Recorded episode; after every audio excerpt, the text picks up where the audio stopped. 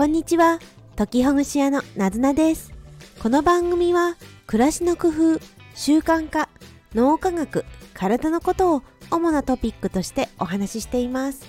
リスナーのみんなと工夫を共有する空間ですので、皆さんの工夫や質問をコメントでお待ちしてます。はい、おはようございます。こんにちは。11月17日金曜日の朝ですね。いかがお過ごしでしょうか？えっ、ー、と、雨がね、結構降っている地域も多いのかもしれませんね。私の住むエリアでは大雨となっています。通勤などね、どうぞお気をつけて移動されてください。はい。えーと、今日なんですけれど、早速本題の方に入ってしまいますと、お金周りの整理整頓について今日からシリーズ化してお話ししてみようかなと思っています。というのも最初は投資の話をねお金の投げるのあの投資ですね投資の話をしようかと思っていたんです。それは来年2024年から新しい NISA 制度が始まるからですね。NISA 制度はすでにもう導入されてるんですが、その内容がだいぶ変わるというのが来年2024年1月から始まります。これはその投資の制度で税金などの優遇がされるっていうことになるんですけれど、でそれで、まあ、投資の話や NISA の話をしてこうかなって思ったんですけれどでもよく考えたらその投資っていうところに至る前にまずは家計の管理であるとかお金の整理整頓とかそういったところから話していった方がいいんじゃないかなと思い直しましてで投資というのはもう少しこのシリーズの中の先の後のところでね話そうかなと思っています。ですけれど、まあ、とにかくもう今投資のことをやりたい待てないという方はまずは証券会社の口座を開設するっていうところから始められるといいんではないかと思います。ではどこの証券口座証券会社の口座がいいかというふうにもし私が聞かれるとするのであれば私はあ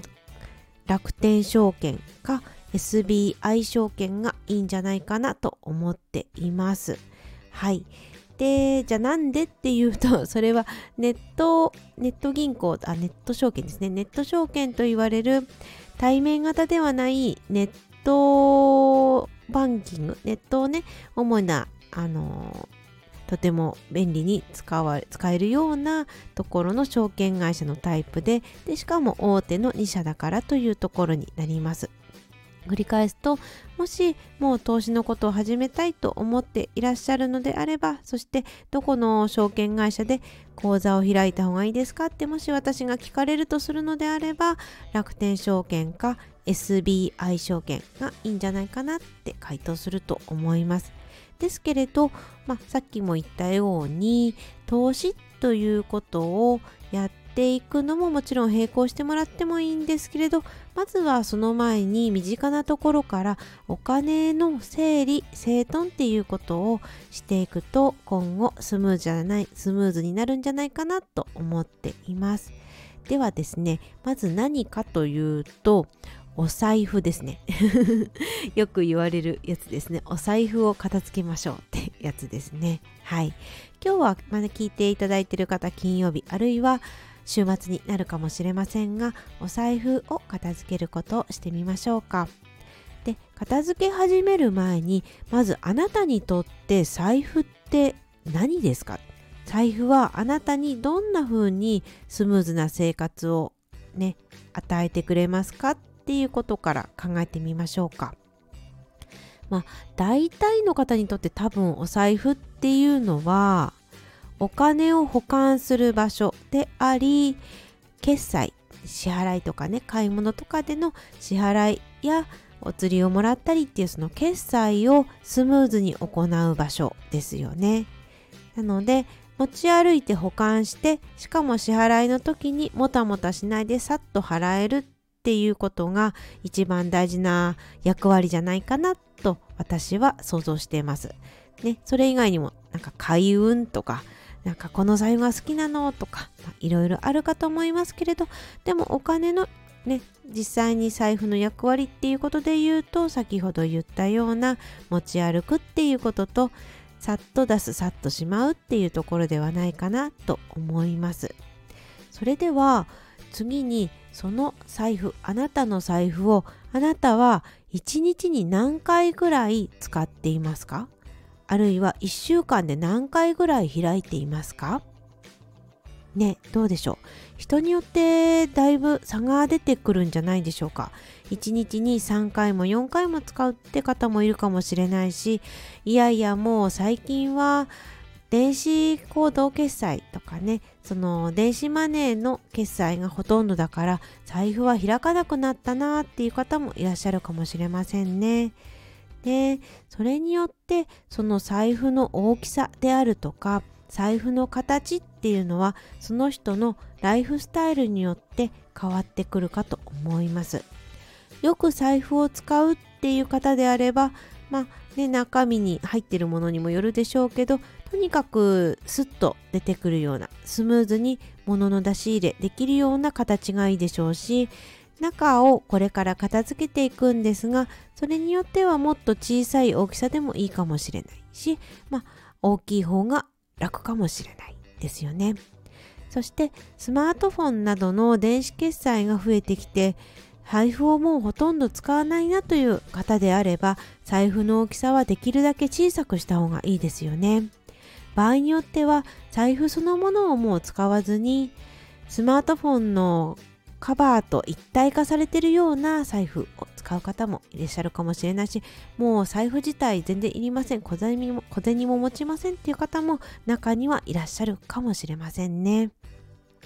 ねあのそれぞれの方のライフスタイルによるのであなたが今1日に1週間に財布をどのくらい出し入れしているのか使っているのかっていうことをちょっと思い出してみてください。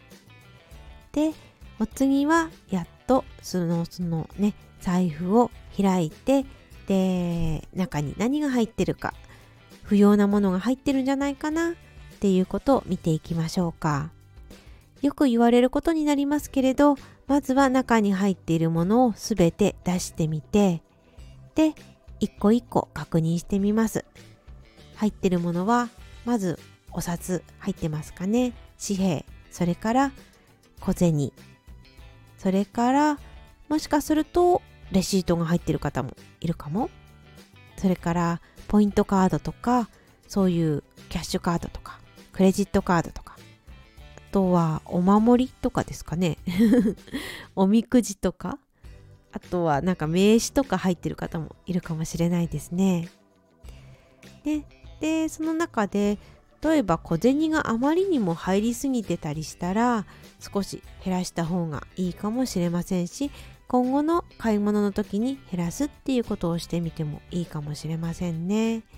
で大体ねあの、まあ、使わないものが入ってるとしたらレシートがたくさん入ってるっていうパターンも多いと思うんでそのレシートをまず出しましょうそのレシートを出した上でで、ね、何かに使う例えば家計簿に書くのに使うっていう方であれば取っておいたらいいですしあの取っておくとかまずはま書いて捨てるって感じですかね。あるいは今まだ家計簿がそんなにできてないんだよねっていう方であればここは一回ちょっとね捨てる方がいいかもしれないですね。レシートを一旦は捨てておいてでいろいろ今後やってく財布の他にもカバンの片付けとか身の回りの片付けとかちょっとできるようになってから家計簿っていうところに移るといいかもしれないです。でここで私あの家計簿の話が出ましたけど私は家計簿は家計簿アプリがおすすめででマネーフォワードというアプリを私自身は使っています。これを使うと自動で記入がされていくのでなので自分で家計簿に書き写すとかレシートが必要っていうこともほとんどなくなってきます。話はちょっと家計簿にそれましたが元に戻すと財布に入っていたレシートを取り出す。それからいっぱいありそうなのがポイントカードでしょうか。ポイントカードはもうねあの基本的にはあんまり持たなくてもいいんじゃないかなと私は思っています。スマートフォンのアプリに入るようなポイントカードポイントカードとかポイントアプリになるんでしょうか。それはまああってもいいかなと思いますけれど紙のポイントカードカード型のポイントカードはあんまりねもういいんじゃないかなと思ってたりします。ですがその方がよく使うっていうことであればなんですがここはねちょっとお金数字っていうところで見てみましょうか。そのポイントカードのポイントは1ヶ月に何ポイントぐらいあなたはゲットしてますか？1年間で何ポイントぐらいゲットしてますか？それがもうね結構自分にとって多いなって思うんだったら使ったらいいけれどちょっとなって思うようなお店はもうねそれはなくしてった方がいいんじゃないでしょうかね。1ヶ月に1000ポイントぐらいつきますって言うんだったらそれは取っといた方がいいとは思うんですがでも1ヶ月に1000ポイントがつくとしたら1%還元だとして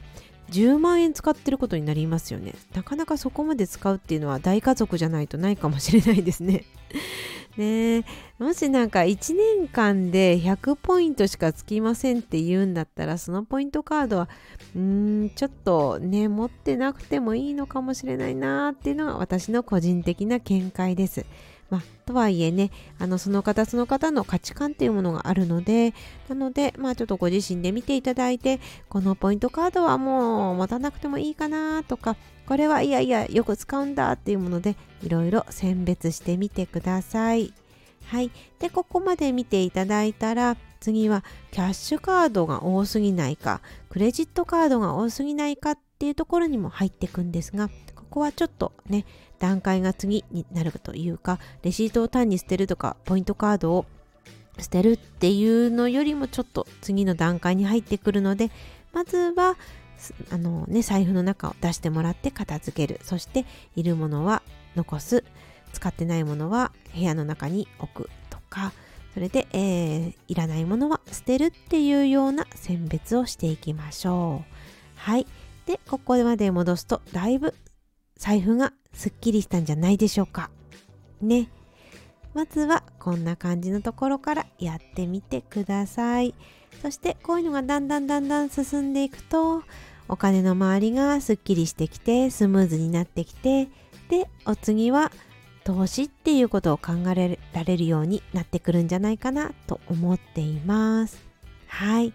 今日もね最後まで聞いてくださりどうもありがとうございました今日は財布の整理っていうことについてお話ししました最後まで聞いてくださりありがとうございます。あ、2回言っちゃいましたね。